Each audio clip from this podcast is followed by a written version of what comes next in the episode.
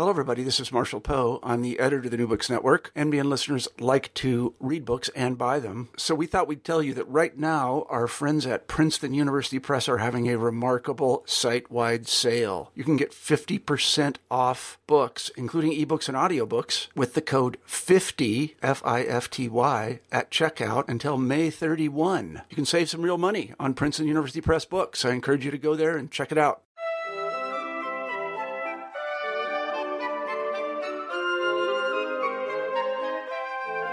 Hello, everyone, and welcome to New Books in French Studies, discussions with scholars of France and the Francophone world about their new books. I'm your host, Roxanne Panchasi. My guest today is David Shafer, the author of Antonin Artaud, and the book was published by Reaktion Books and the University of Chicago Press in 2016. Hi there, David.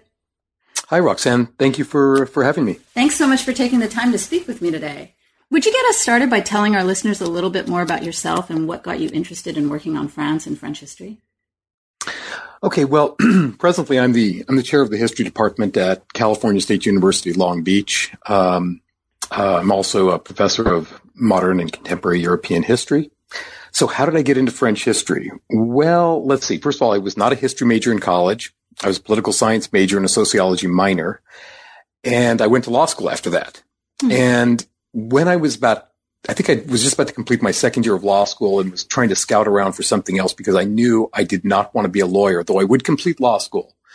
Um, what I did was um, start thinking about my interests. My my principal interests were film and um, a class I had had actually in in French political theory as part of my political science major that I found to be really interesting. So w- what I did was um, as I was scouting around for my next move after law school, I just decided to settle on, on French history and I applied to do my doctorate, um, at University College London under Douglas Johnson and mm. I got accepted. Um, what, what got me into French history is probably not the most, um, typical path. I don't know. I guess I was drawn to it because of the macabre aspects of French history. And, I, and I was always really embarrassed by that. and at one of my first seminars as a grad student, um, you know, I always, you know, I, I always try to find, um, oh, I, I suppose a, a more a higher level of why I got into French history rather than you know talking about you know heads on pikes and heads falling into baskets. But but in any event, though, um, Douglas Johnson at this first seminar was introducing, I guess, whoever was giving the uh, the talk that night, and said this person got into French history the way many of us do through the macabre aspects. And I, I knew I was with kindred spirit at that point. That's terrific. And what brought you to the work and life of Artaud in particular? Yeah. So, um, my, my first book was on the, the Paris Commune, um, of 1871. And, uh, my doctoral dissertation was on the revolutionary, um, tradition in France from, uh, uh, Les, uh, Trois Glorieuses up till the, uh, the defeat of the Commune. And I've always wondered, like, you know, why does the revolutionary tradition that I identified in my doctoral thesis come to an end? And, um, I've always been fascinated with Artaud, and I can get into that in a little bit uh, as well. But but one thing that I found was a continuation with my prior work hmm. um, in reading Artaud, where I saw Artaud as a revolutionary, and I felt that the obliteration of the Commune ended a particular type of revolutionary tradition in France um, that had existed since the French Revolution of the 18th century. Mm-hmm. But that couldn't continue, could not be sustained. In other words, the idea that power was for the taking in the street, political power, for example. And what Artaud represents to me is is the conquest of uh, the cultural space rather than the political. And I see him as a revolutionary in that way. So, David, obviously, we're going to be spending the next hour or so talking about Artaud, but could you just mm-hmm. give us a sort of brief mini biography of him before we get into it, just so we can kind of situate yeah. him as a figure? Sure.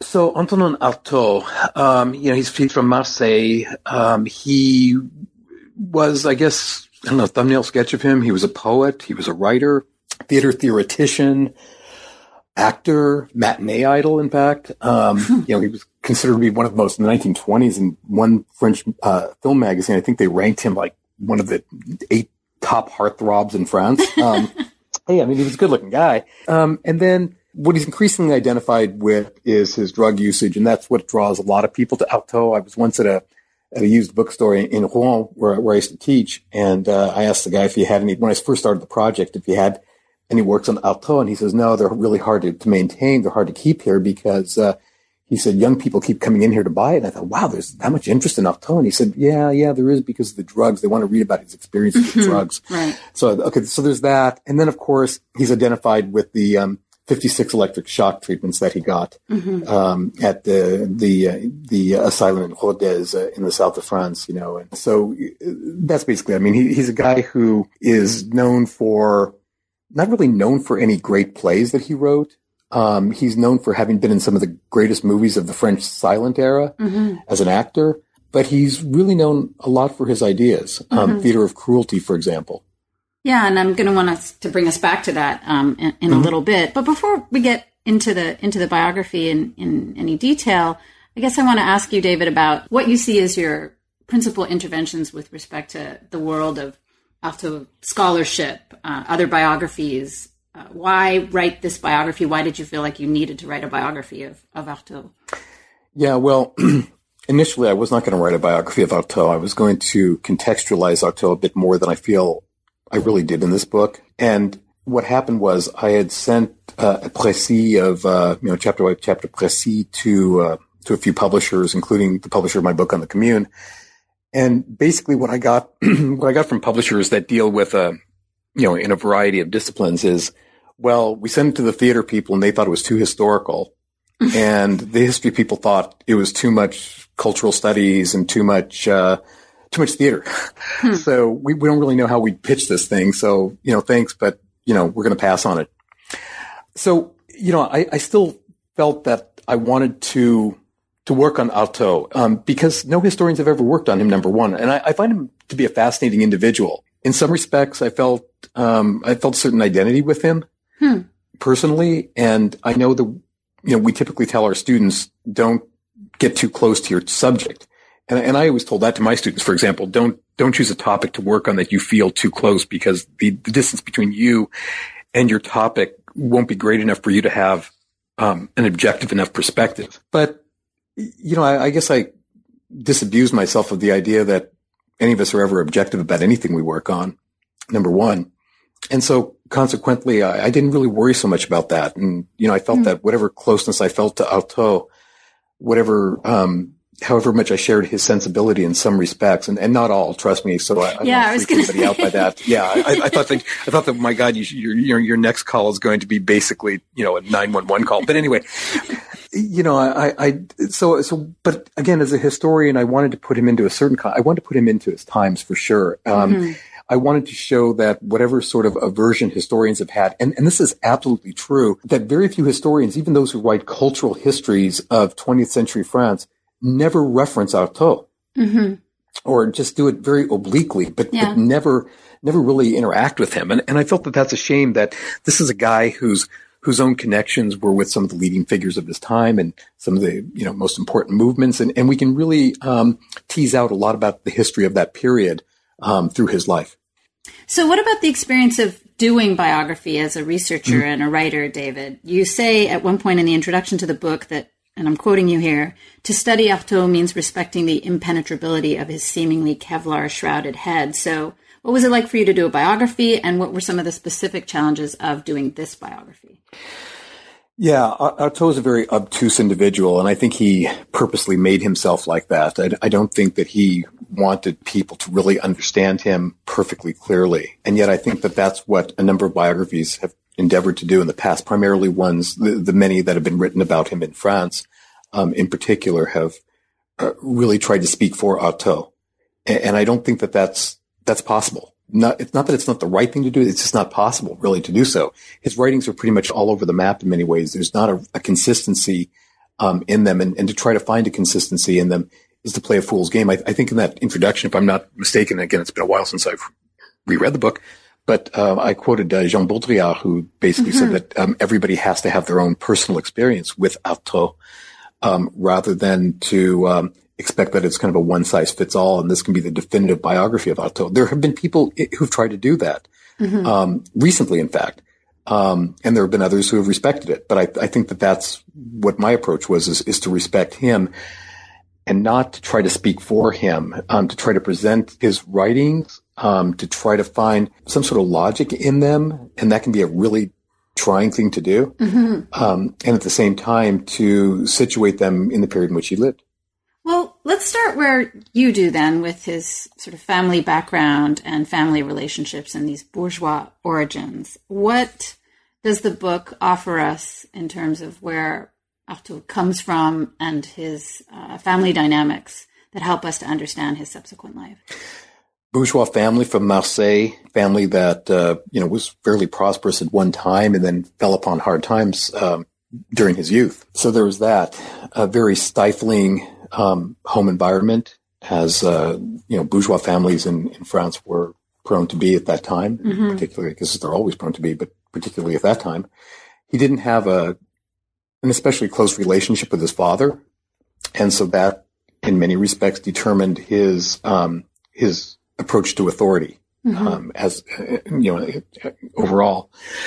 Um, he had kind of a weird family background where his grandmothers were sisters who were separated yeah. at birth, and um, you know one thing that you may or may not ask me about is um, where I got some of my material from. At least the images that I used in the book. Um, I developed a, a, pretty close relationship with Artaud's last surviving relative. Um, this is his 80, I think he's 86 now, his 86 year old nephew, Serge Malausséna, and uh, Serge's wife, Simone. And I've gotten to know them quite well. Anybody who really works on Artaud and wants to get access at the BNF to the uh, Fond d'Artaud mm-hmm. uh, has to go through Serge. Now, in my case, Serge invited me to come down to Marseille, uh, to Nice, excuse me, where they lived most of the year at that time, um, to see him. And, you know, I, I, my daughter was, is, lives in Paris. And so she and I flew down to Nice and, uh, we thought it was only going to be a few hours and you know 12 hours later you know we wow. were basically begging them to call a taxi for us but the thing is is that that that was just the start of what became a, a, pretty good relationship right there but um the one thing that Serge's wife Simone told me is this is that why the family comes to an end and that is that I guess based on the grandmothers and whatnot there's a feeling in the family that um, insanity might be congenital. And so people in the family decided not to to perpetuate the line. And when Serge passes uh, that'll be the end of the Artaud family right there.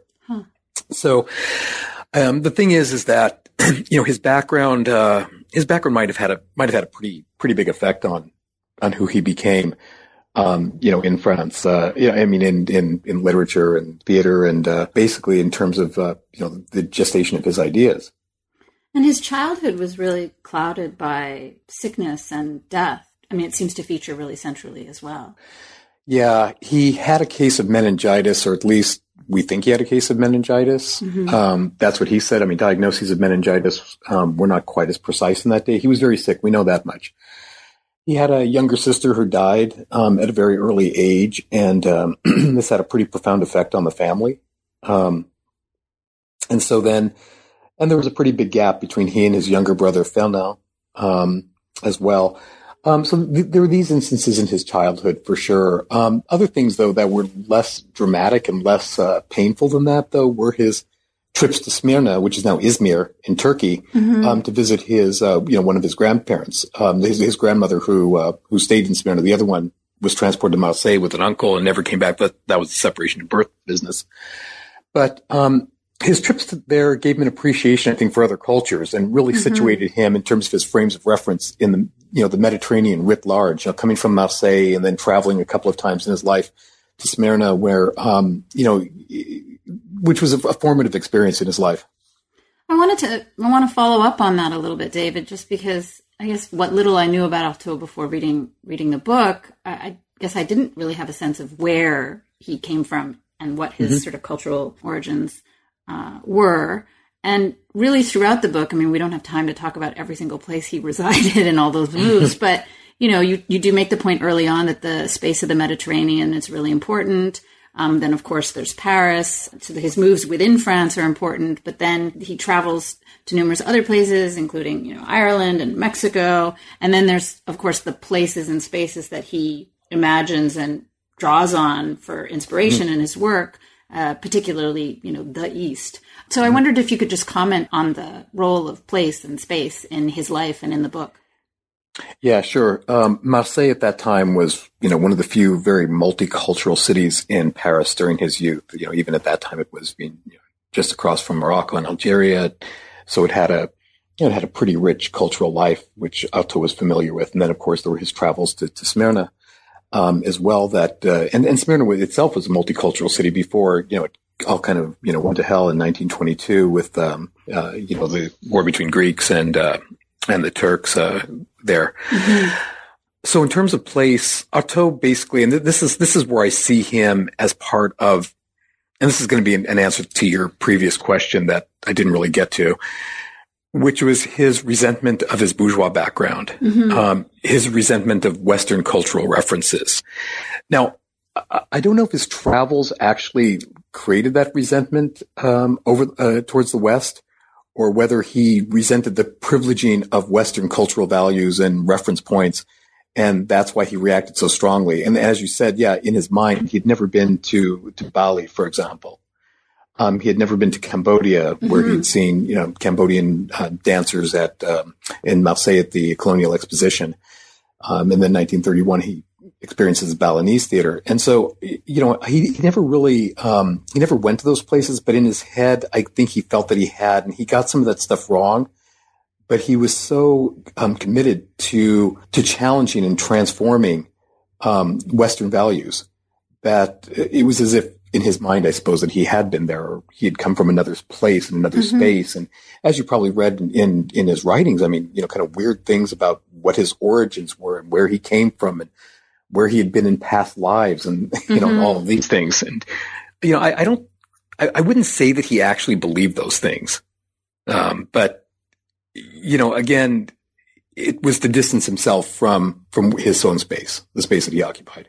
I love that moment in the it's it's really early on. I think it's in the it's either in the chap the first chapter or in the introduction where you talk about his sort of refusal of his of his birth date, mm-hmm. and, yeah. and, that when you know when you said earlier that you try to kind of go with him while writing this biography, um, that that for me really stands out a moment as a moment where you're kind of honoring his his way.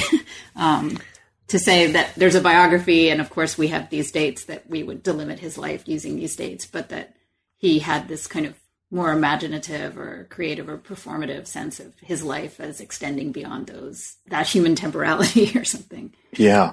Yeah, performative is the operative word there.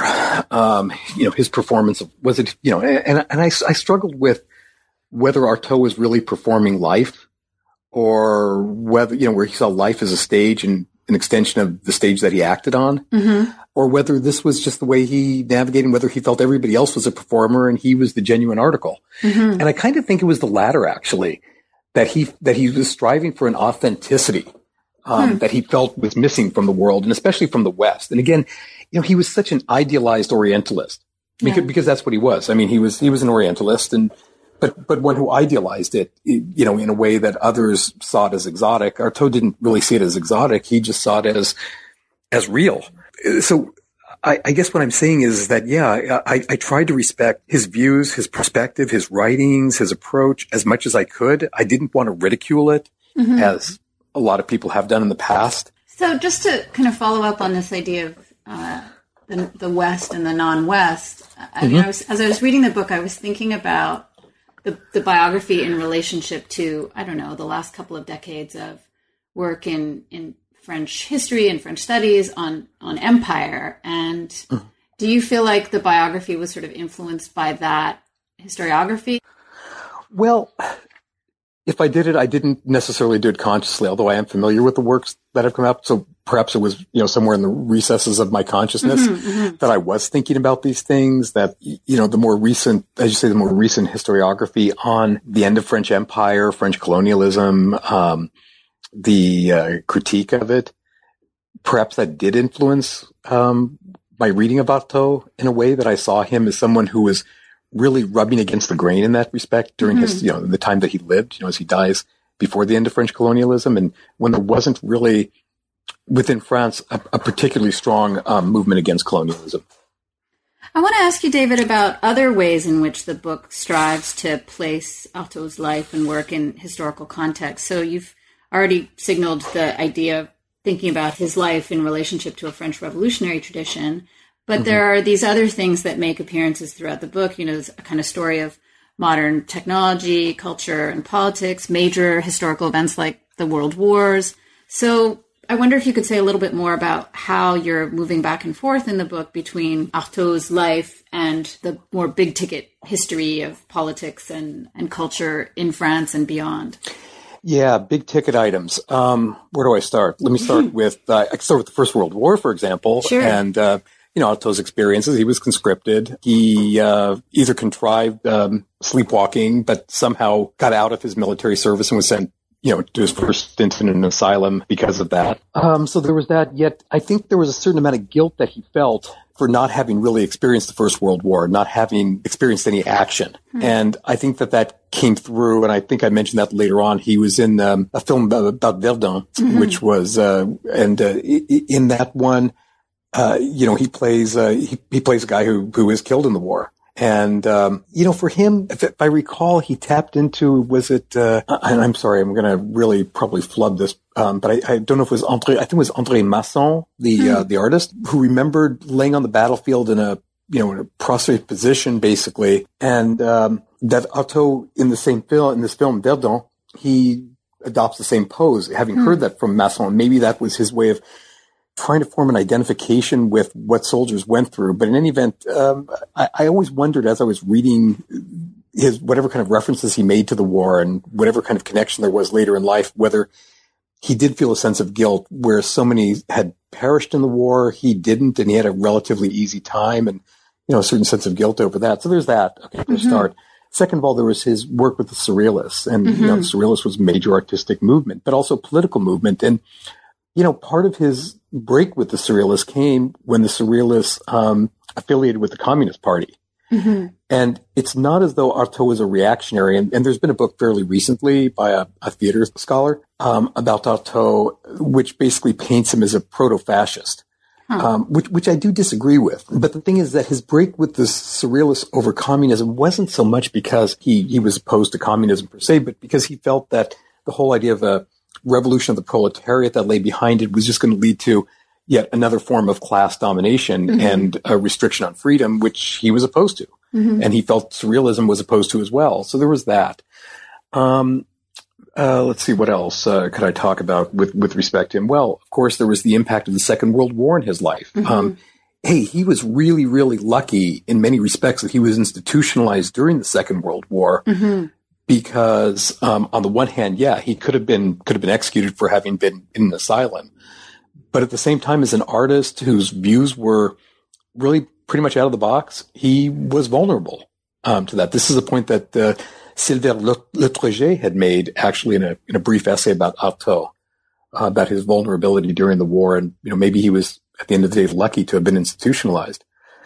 So there was that. In terms of technology as an actor, you know, he is a silent film star and well, star I guess of sorts. Um, but you know, he was in, uh, you know, he was in Abel Gance's Napoleon. He played Marat, and he was in Carl Theodor Dreyer's uh, Passion of Joan of Arc. And the the sound comes along, the talkies come along, and that's all the rage, of course. You know, at the end of the 1920s, and Artaud rejects it because he feels that that film has more potential as a as a visual medium, and that it's destroyed by the introduction of sound. Would it make sense, um, David, to think of Artaud as a kind of anarchist politically, or no? Yeah, I I I, I think it does, um, and I think it's I, I think it's uh, worthwhile to think of the the surrealists as anarchists um, until they affiliated for a relatively brief time with the with the Communist Party. Um, that they were anarchists. Um, look, I, I'm working on a new project now, which is a murder case in 1923. It was uh, Germaine Berton, and she uh, uh, she was an anarchist, or uh, you know, hung out in anarchist circles in any event, and she killed Marius Plateau, who was the secretary of the Action Française. She wanted to kill Léon Daudet, but he wasn't at the headquarters. Now, she became a cause célèbre for the Surrealists. And in one of the editions of La Révolution Surréaliste, uh, they have a picture of all the Surrealists, you know, on the border of the, uh, the image on the cover, including Artaud. And in the center, there's a big photo of Germaine Berton. So the thing is, is that I think that for a while, the Surrealists saw themselves as anarchists who were above and beyond any political um, parties or factions in France and just embracing this whole idea of complete freedom. And Artaud never never lost that, and that's why he um, that's why ultimately he broke with the, or he felt that the surrealists broke with him. I guess is the way he would probably say it. So I feel sort of base asking this question, but what about what about his love life? What do we know about that part of his life? You know, you tell the story at one point in the book about of one great uh, relationship. Uh, it's not the central thread by any means of, of, of the mm-hmm. biography. So what what can you tell us about that? Yeah, so his um, his his relationship was with uh, her name was uh, um, oh, uh, Athanasiou was her last name. I'm just, I don't know why I'm trying to blank on her first name, started with a G. But anyway, uh, G, uh, Jenica, uh, Athanasiou. I don't know if I'm giving that a Yugoslavian pronunciation with the, the ch, uh, with the C, but it's either, she was Romanian. It's either Jenica or Jenica, uh, Athanasiou. And she was an actress and he, he had this kind of torrid relationship with her, a lot of it expressed through letters. And the letters can be, you know, very tender at times where he makes these great protestations of his love for her. And then they can just be absolutely diabolically mean spirited in, in the next minute. Now, mm-hmm. a lot of the problems that they had had to do with his drug usage. And she was having a hard time dealing with that. So, you know, he would write letters sometimes saying, Oh yeah, I'm, I'm, I'm not taking laudanum. I'm not taking opiates. But then he would write back saying, Oh, I was just prescribed another dose of morphine and it's really helping me a lot. And, you know, then radio silence, I think, from her for a while based on his next letter to her. Mm-hmm. So, um, in terms of his love life, well, this is, this is the thing that I think has probably bedeviled anybody who's ever studied Artaud is, did he die a virgin? And I don't know if that's what you were asking. Oh, not in particular, but, no. But. No, but I guess I guess that, that that's something. I didn't that, even realize that was a thing. Well, I mean, it might have been. I mean, we don't know. I mean, and you know, his his relationship with women. Yeah, he had he had what could have been platonic relationships with them. He had some where he. Uh, well, he had one where he almost married, or he, he wanted to marry this one woman, um, and you know he, he was so. In, she was from Belgium, or less than Schramm, and Cecile Schramm, and uh, you know he went up to see her family, and they were quite bourgeois, and he totally like you know totally freaked out her family, and they pretty much called off the whole thing. But um, you know, I, I don't know if he ever consummated a relationship. I don't know how deeply he connected with women. It, it's it's a very very difficult question to answer mm-hmm. um, because there isn't a lot other than the letters with Jenica or Jenica, and then the other ones that he, um, uh, and then the the kind of uh, um, circumstantial evidence that we have regarding other relationships that he had with about three or four other women. Let's um I'm sort of proud to have gotten this far in the interview without talking about the drugs full on, but let's mm. let's focus on that for a while. I mean, it's certainly if you know anything, uh, you think theater drugs. So, what new information, insight does this biography give us with respect to Artaud's drug use, addiction, if we want to call it that? I know he didn't want to call it that. What what can you tell mm-hmm. us about that? Yeah, the one thing I did not want to do when I wrote this book was to really focus on the drug usage mm-hmm. because I know that that's the thing that attracts a lot of people to Artaud, and I didn't want that to mm-hmm. be what defines him, as it too often does. Sure. But the fact of the matter is, you can't avoid it, and right. in not avoiding it, I felt maybe I discussed it more than I really wanted to. Hmm. So, with respect to the drugs, I mean, he's originally prescribed it because of you know various ailments, whether it be physical ailments, whether it be mental ailments at the time. You know, this was, was fairly common practice. Um, and then he developed a dependency on it. And, uh, you know, was it an, an addiction? Um, yeah, probably was because he couldn't stay too far away from it. Um, even though he wanted to get away from it. On the other hand, he also wrote essays in which he, uh, you know, complimented others who had talked about the mind expanding properties of drugs. And he saw that as something that uh, you know, gives it a bad rap that it, that it has a bad rap, but that actually as an artist, it can be something that can, uh, you know, expand one's consciousness and, uh, allow one to, uh, to think more deeply and to see things that one doesn't ordinarily see. He did write about that. For the most part, he would say that he took drugs because he needed it, because he felt he was sick and he was in pain. Mm-hmm. And drugs relieved the pain that he was in.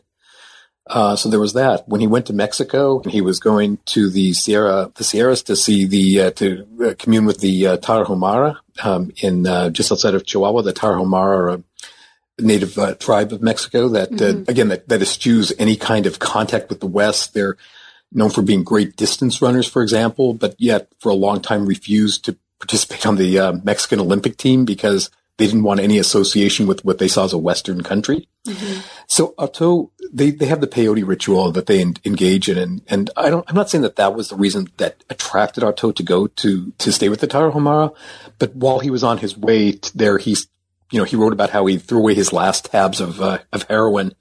Um, because that's a Western drug and he's now going to experience something that's non-Western. So even in terms of, of his substances of choice, um, he was trying to get away from, from Western, uh, Western references. Well, I guess in a related I mean, it's it, all these things are interrelated, but just to sort of ask about the the way in which this biography is a kind of history of Artaud's mental health, but also of the management or uh, treatment of mental health and of psychology and even psychoanalysis. Um, I guess I want to just ask, you know, how how much that story of how these things change over the decades of his life matters to his biography in particular, um, and then maybe as a kind of subset of this question, the role of psychoanalysis, both for him, how mm-hmm. important mm-hmm. those ideas were to him, but also to you as a writer thinking about Artaud as a psychological phenomenon, how much this book uh, approaches or deal has to deal with the idea of a kind of a psychohistory of, of this figure. Yeah, it's, it's that's one of the more controversial aspects of Artaud's life. The mm-hmm. um, if we can if we can work backwards from the electric shocks, um, you know, obviously for quite a long time, electroshock therapy or electroconvulsive therapy, as it's known, um, was out of favorites. Believe it or not, now making a big comeback. But um, at that time, it was it was reasonably controversial, and you know, when Artaud was being given the 56 treatments at uh, Rodez, um, you know, the Dr. Ferdière who uh, administered them really believed that this was something that was going to cure him, hmm. that this guy was really suffering, and he was. When he was transferred um, from Paris, uh, from uh, the uh, uh, Asylum, which is just outside of Paris, um, down to Rodez, uh, you know, he was in a, in a, almost a catatonic state. Hmm. Um, and so he's given the treatments and he claimed that his, you know, his, his spine had broken at one point and, uh, or his spine had fractured and, um, I, I don't know. I think it was his, his, something about his teeth and he was always constantly in pain. And I believe that. I'm sure that that's, that that was true. Um, but having said that though, and, and, when I started writing the book, I, I, I really thought that this poor guy suffered miserably and he suffered, you know, this, this, this horrible experimental treatment at the time. Um, but you know, there's no mistaking that his writing was a lot more lucid. Um, it was a lot more focused when he got out of Rodez hmm. than when he entered. He pretty much stopped writing for years when he'd been in asylums. And then he gets out of Rodez and some of his best writings are produced that time, including, uh, um, the English titles for an end to the judgment of God, which I think is a, is a brilliant essay, very mm prescient and his, uh, his uh, essay about Van Gogh and uh, Van Gogh suicided by the society where he draws parallels between himself and, and, and Van Gogh. So I, am not at the point where I'm going to say that he was actually helped by electric shock treatment. I'm not certainly going to be an advocate for that. Mm-hmm. But at the same time, I, I really can't, I, I, really can't condemn it in terms of uh, as something that was really disastrous for him in terms of his other treatments, you know, his first treatment, his first sustained treatment was under the care of a Dr. Toulouse in Paris. And Dr. Toulouse was a guy who really felt that really substantial artists all suffer from some sort of a, of a malady, um, mm. that causes them to see the world differently. And he, he adopted Artaud as one of these people, uh, that he saw throughout, especially French history as, uh, French cultural history as, as one who, who suffered, but through that individual suffering could produce really profound and sublime works of art. I guess I want to ask you, David, about the arc of his work over the course of this life, partly because we can't talk about all of the work, but you know, no. in, across the biography, if you had to do it in sort of broad strokes, what are some of the big things you'd say about uh, how his work changes as he matures or I don't know if, they, if it matures or if it just changes. Hmm. Um, yeah, I don't know if it really evolves in the 1920s, when he's with the Surrealists, his writings are a bit more um, social and political. By the 1930s, he's really focusing on theater. He's focusing on theater as a, and film and theater actually, film and theater as um, agents for change, Hmm. that you can really transform society. And that's where I see him as the revolutionary, as the guy who's really trying to transform what he sees as bourgeois hegemony and knows that he's not going to be able to launch a revolution in the conventional sense of the word, but feels he can, he really feels he can do it through theater. He feels he can do it, that it can be done through film. You know, he, he writes about the Marx Brothers, for example, who he loved. And Marx Brothers movies, yeah, believe it or not, he went to see. Isn't that really he- surprising? no, it's it's not. But the thing is that he what he saw in it all was the the kind of zaniness of it, and the craziness, and the way in which they they totally upend uh, the way the world is experienced. Mhm. And he felt that that was the future of, if done properly, film and theater. Mhm. Uh, unfortunately, he didn't feel it was actually done right. But he so he focused a lot on that. Mhm. Um, later on, and I guess there is sort of an, an evolution or some sort of an arc, I guess, actually to his work, because later on, when he gets out of uh, Rodez, his writings do take on a more political tone. Um, this one, For an End to the Judgment of God, for example, very, very prescient in terms of how it, how it, you know, anticipates the, the Cold War. And, you know, he's writing this in 1946 and nuclear weaponry and how that could lead to the annihilation of civilization and especially competition between the Russians and the Americans. Uh, he also writes about genetically modified foods, you know, before that was, was really an issue, you know, you know, talking about that and how uh, in America they're growing things that, you know, can't be grown and in sizes that are, you know, unknown and so on and so forth. So, you know, these are the major things that he writes about. Um, you know, in addition, of course, to the things that I've already talked about, his, uh, you know, his antipathy towards the West and his privileging of the East, of Mhm. Eastern value and Eastern culture. We've already sort of talked about a number of ways in which you tried to avoid, and I think you do avoid getting sucked into mythologizing him in a negative way and caricaturing him with respect to drug use or mental illness or some of these other things.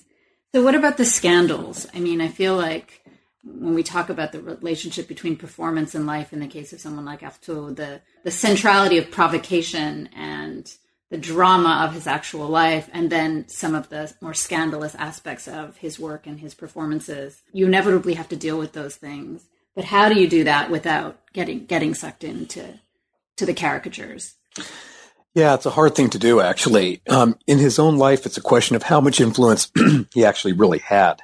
Um, you know, how much notoriety he had. And I, I really wasn't able to find that there was an awful lot to it that he was on anybody's radar necessarily. I mean, artists knew about him. He tried to scandalize theater as much as he could with his performances. Um, you know, whether it, there was something I mentioned in the book about, um, uh, a play that was done um, at one of the theaters that he was was working with that, that he was actually a director of the uh, Théâtre um, Alfred Jarry, and he um, talks about uh, Paul Claudel, the, I think calls him an asshole or something along that line. That this was written by Paul Claudel, who was a you know Catholic, uh, you know very Catholic, and uh, I think Artaud made some reference to that as a way to scandalize the audience. And then he had another play, one of Strindberg's plays that he did, and he got a big burstment from the uh, Swedish embassy, and then he insulted the Swedes uh, as well, uh, not by saying anything negative about uh, Strindberg, but uh, basically saying how Strindberg found all these people who were here useless, uh, who were in the audience, would have found them to be useless. So he did things like that, but but outside of that, he really didn't do that much to scandalize. Even his um, his one movie that he wrote, the uh, the clergyman and the seashell, which is one that's considered to be by many the first real surrealist film. It's quite a short movie. Even that didn't really get much play. Um, and wasn't really that well known at the time, other than the fact that in England it was banned. But that was it. But in, in France, it, it didn't get an awful lot of uh, a lot a lot of notoriety at the time. A a lot of what happened with Artaud in the popular imagination happened subsequent to his death. it's true that i think of that film as sort of you know central i certainly had to watch it several times in college and had to i shouldn't Yeah. say it like that got to watch it several times in college and Well, I mean, even with that though, he again, uh, you know, it wasn't for want of trying that he was, you know, endeavoring to scandalize audiences and, uh, you know, give himself a little bit of publicity. Uh, you know, when that was screened, there was a disturbance in the theater because he claimed that the director, Germaine Dulac, uh, Dulac was, uh, uh, you know, totally, um, uh, uh, misrepresented what he had, what he, the screenplay that he had written and, you know, had her own vision and turned something that he had written into, into a, a- a very straight narrative. Now you said you've seen it and you can, you know that there's no straight narrative to that movie. And the question is, is that, you know, I mean, you know, did he really believe that or was he trying to use this as an opportunity to create, uh, you know, to start a fight in the theater? a happening. and then, yeah, exactly. A happening. And then basically, uh, he would get the press for it. And he did get some for that. Right. So let's talk about the notion that maybe people who know Artaud's ideas and particularly his, his work in theater probably know best, which is this notion of cruelty, right? Mm-hmm. What did Artaud mean by cruelty, and how are you uh, working with the manifestos that he wrote on the subject of the theater of cruelty and the the way that that idea runs throughout the project, the Artaud project? Okay, one thing first of all about you mentioned the manifesto, and I find it extremely ironic that Artaud used the manifesto because this was a guy who felt the, the words are uh, are a contrivance. Hmm. And that they break pure thought, which is what he was endeavoring to to locate in himself. You know, a, a pure, unmediated thought. And words are something that are part of a, a cultural and social construct. Yet he uses words, uses the device of a manifesto to express probably his most profound theories. Mm-hmm. You know, this one on the theater of cruelty.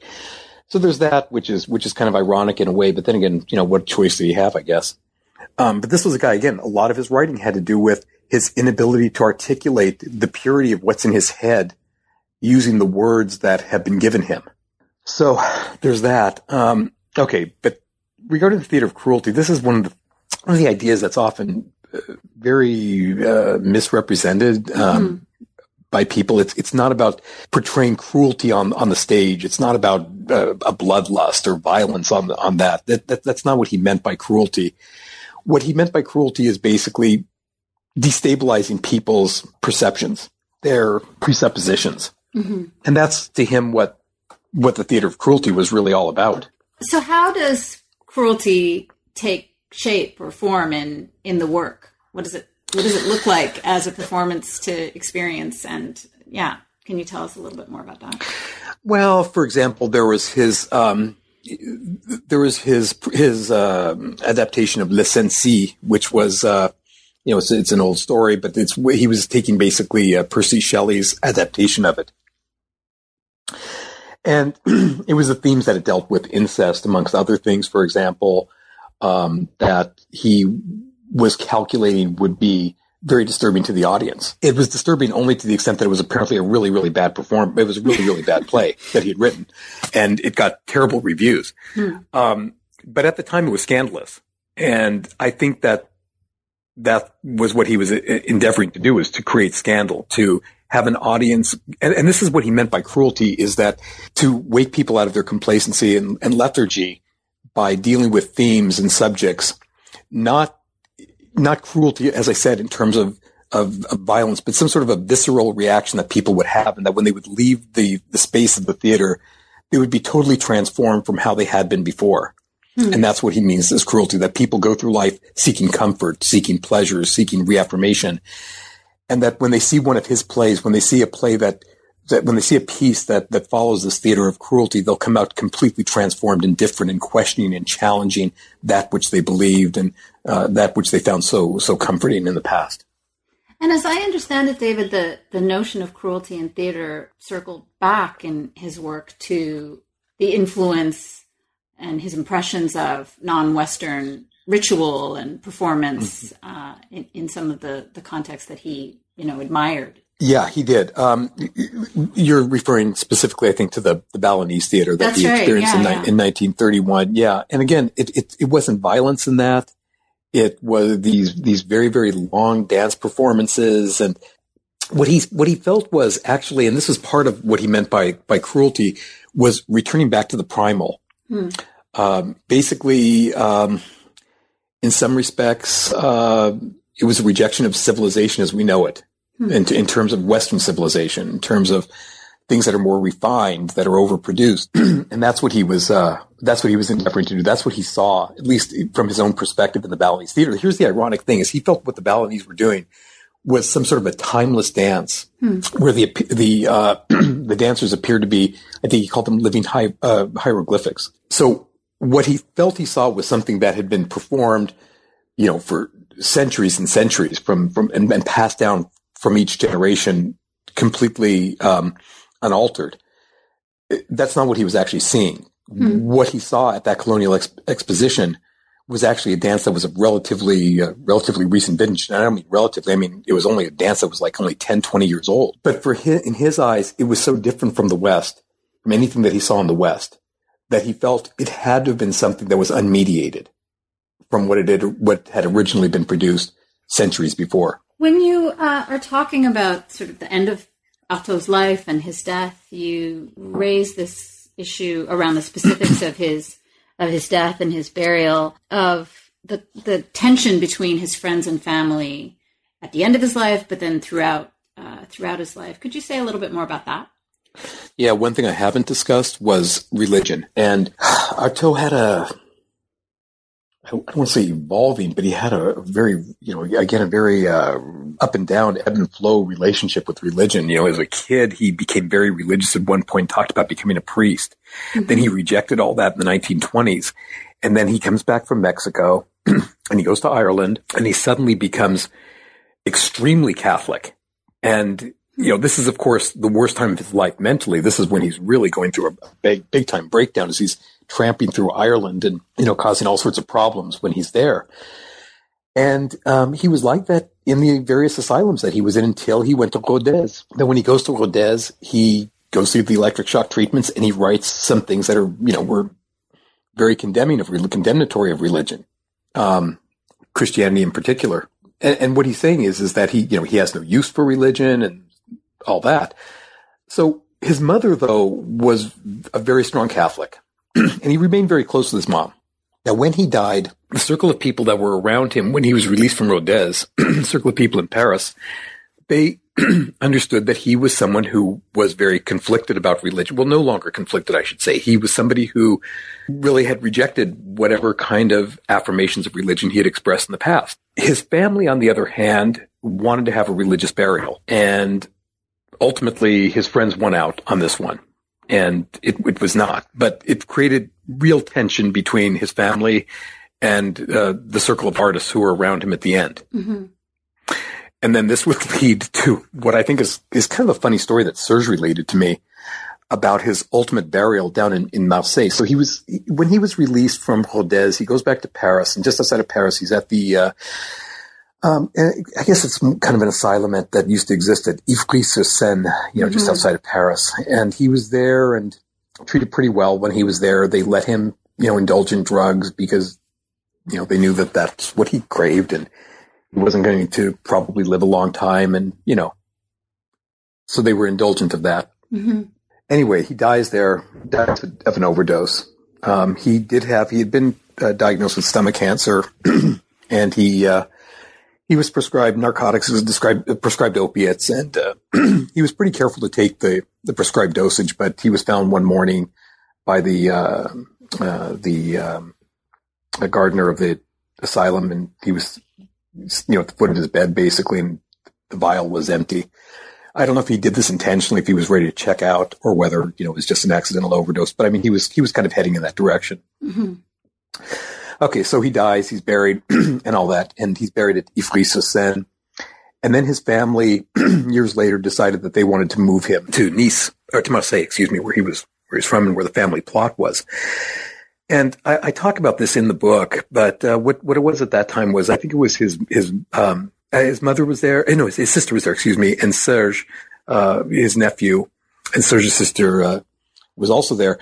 And so Artaud was dug up, and all they found were bones. And because Serge's car was too small, uh, they had to put the bones in a little box, basically, which was basically a casket for children. They drove down to Marseille, and the cemetery where he's to be buried was closed for the night. So they stayed in a really dodgy part of Marseille. I don't know why, but they stayed in some dodgy part, and they were super scared that somebody was going to steal the car with the precious box of bones in it. Uh-huh. Fortunately, that didn't happen. But so what the family did was the family kept vigil the entire night, watching the car and making sure that nobody didn't steal the car and then get Artaud's bones. But anyway, they had a ceremony for him. It was a religious ceremony for Artaud. I don't know how he would react to it. Again, I don't want to cast judgments on the family's interpretation of his life versus those of his friends. Mm-hmm. I was just writing exactly what happened, you know, in the book. Mm-hmm. I, I, really admire how you work with this, you know, pretty crazy story without turning the book into a, you know, a, a true, well, not a true crime, but but a um, like the sensational uh, tale because it has all of these aspects in it. You know, from the two grandmothers uh, who are related, oh, yeah. right, to the end of this these stories about you know e- just even how his body is handled. So let's let's talk about the sort of in the epilogue to the book. You talk about Artaud's relationship to to posterity and all of the different types of movements in you know cultural theory, art, theater, music uh, from performance to punk, uh, the influences that Artaud's life and work uh, have had on on some of these other movements. So, what are some of the things that really stand out for you in terms of the legacy that Artaud leaves for the world of art and culture? I think that his his greatest legacies are to, is well, I, I think would be to theater. Mm-hmm. Um, the most obvious one would be people like Peter Brook, for example. Mm-hmm. you know, I write about who you know, directly references Artaud. Um, there were other people as well in theater who, um, you know, you know, who, uh, used his work. There was, uh, uh, Jerzy Grotowski, for example, amongst others. There was the Living Theater in Chicago. Uh, there was, um, who was it? Uh, um, um, uh, what was his name? Reza Abdoh, late Reza mm-hmm. Abdoh. Um, and I don't know if you've ever seen any of his plays, but there are things that to many audiences are kind of incomprehensible. And I, I once saw a Reza Abdoh play. He passed away from AIDS several years ago, but um, I saw one of his plays um, in Los Angeles, and I've never seen more people walk out of a performance. Wow. Now, this is before I ever worked on Artaud. And then, of course, when I started working on Artaud, I saw some, you know, I, I referenced back to that play that I'd sure. seen of, of Abdoh. And um, then, of course, I read that you know, there is this connection between, uh, between Abdoh and, uh, and Artaud.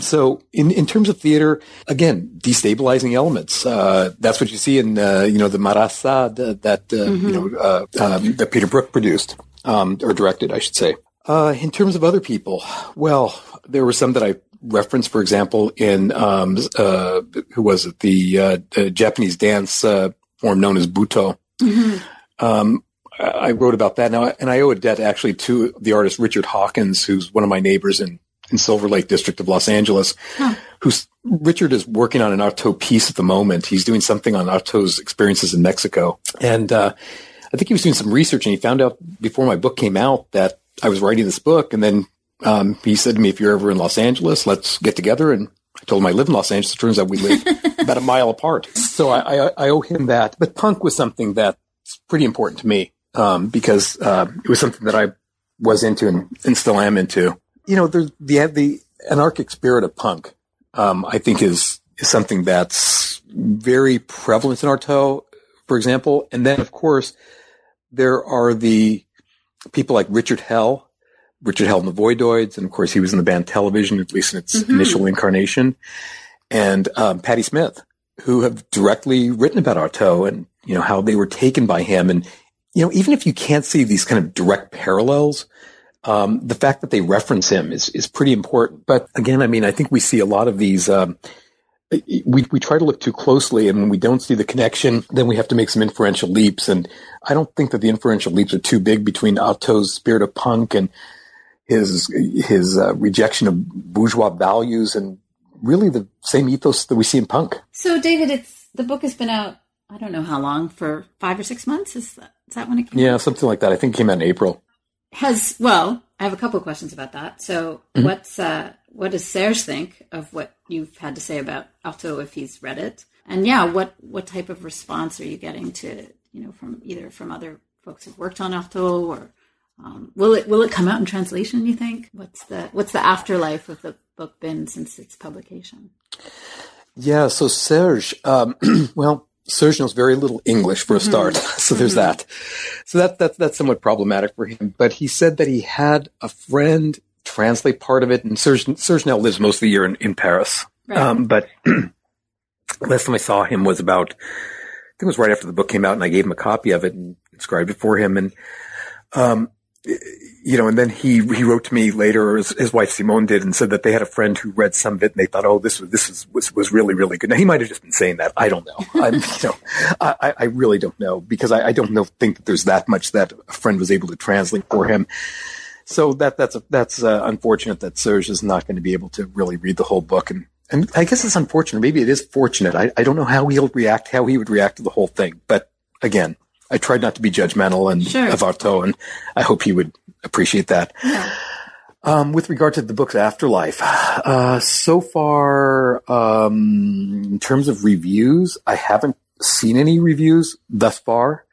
Um, so I, I, I, don't know what the reception has been in, in, in that in that regard. Mm-hmm. Um, with respect to other Artaud scholars, I haven't heard from any of them. Mm. So again, I don't know if it's too new the book or right. too inconsequential or um, or what it is really. Uh, well, there's lots of time. It just came. there is time, yeah. yeah. And uh, in terms of a translation, I, I, don't even know if that's going to happen because. Um, you know, there's been so much written about him in France. Um, I think that I add something new to the Artaud story, mm-hmm. um, you know, in terms of my contextualization. But there have been some really good, um, good biographies of him, mm-hmm. Um, mm-hmm. Uh, you know, that I could mention um, that are not in translation um, that that could have been. Mm-hmm. But in terms of it, it, it, for an English language work for an Anglophone audience, there hasn't been a lot written about Artaud um, recently. Right. There have been a few things that have come out in the last uh, five years, uh, but that's been about it. You know, in terms of uh, in terms of books. So, David, you you raised this a bit earlier, this new work that you're doing, and I just wanted mm-hmm. to come back to that and and just wanted to ask if you wanted to say any more, if you could tell us any more about the project that you're doing on this murder. Mm-hmm. Well, here's here's the thing. In writing the Artaud book, one thing I really wanted to do was have fun with the book, mm-hmm. um, with my subject. Um, Mm-hmm. I wanted to write something that was enjoyable. I wanted to write something that was readable. Yeah. Um, that was going to appeal to various audiences, not just a scholarly audience, for example, Mm-hmm. not, um, but, but, but something that would have a larger appeal. I, I think as scholars, we, we do our research a disservice when we only write for our peers. Right. And so that's what I was hoping to avoid with the Artaud book. With respect to this new work that I'm doing on Germaine Berton, this murder case, um, first of all, I, am really surprised that nobody's done any work on it because it's actually quite a fascinating story. This young Mhm. woman who, who, you know, is in Paris and is in these uh, these various circles, and you know, she she kills this guy Marius Plateau because uh, she wants to avenge a, a few things. First of all, um, she wants to avenge the uh, you know the French militarism in the Ruhr after World War One, for example. Um, that's that's one thing, for example. Uh, the second thing was the uh, the murder of Jean Jaurès uh, on the eve of the uh, First World War. Her father had always said that you know this was terrible, that this would have kept France out of the war, and so on and so forth. And so politically, she had been um, you know really influenced by her dad. So she she kills this guy. There's a trial. She she was caught you know literally you know with the smoking gun, Mhm. and um, she's found not guilty. And it was kind of a tit for tat for the guy who killed Jaurès, whose name escapes me at the moment, um, where he um, uh, served very little time in prison, if I'm not mistaken, if he served any time. And uh, she was, uh, she also was, you know, she was found not guilty, and you know, she resumed her political activities for a bit, and then she ultimately, um, uh, you know, kind of went underground for a bit, and then committed suicide during the Second World War. So again, as a murder case, I want to have a little bit of fun with that. And Mhm. I don't know, I've, I'm dealing with, you know, thinking of different strategies for how to work on that case. I've been working um, on the research at the uh, Archives de la Préfecture de la Police. Um, you know, so I've been doing that and going through the police reports and so on and so forth, their investigation and kind of approaching it from that end. Um, kind of thought about giving it kind of a Rashomon type uh, treatment where I'm looking at it from different perspectives, the case. So uh, I'm doing that. I'm also working on another project um, on the construction of uh, the French teenager in the 1950s and early 1960s Hmm. uh, through magazines and newspapers and so on and so forth. Well, that all sounds really, uh, really exciting, and, and I hope uh, you'll come back and talk to me about about that murder case when it's out in, in new book form. And and yeah, I just wanted to note that I think this book was a lot of fun to read. So success on that front. Um, well, thank you. so, David, thanks so much for joining me and for writing the book. Thank you very much.